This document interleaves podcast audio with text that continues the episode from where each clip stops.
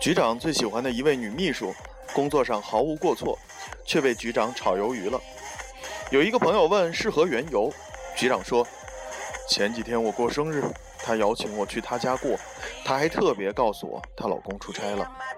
进门以后，她让我待在客厅，然后神秘地说他先去卧室，让我五分钟以后再进去。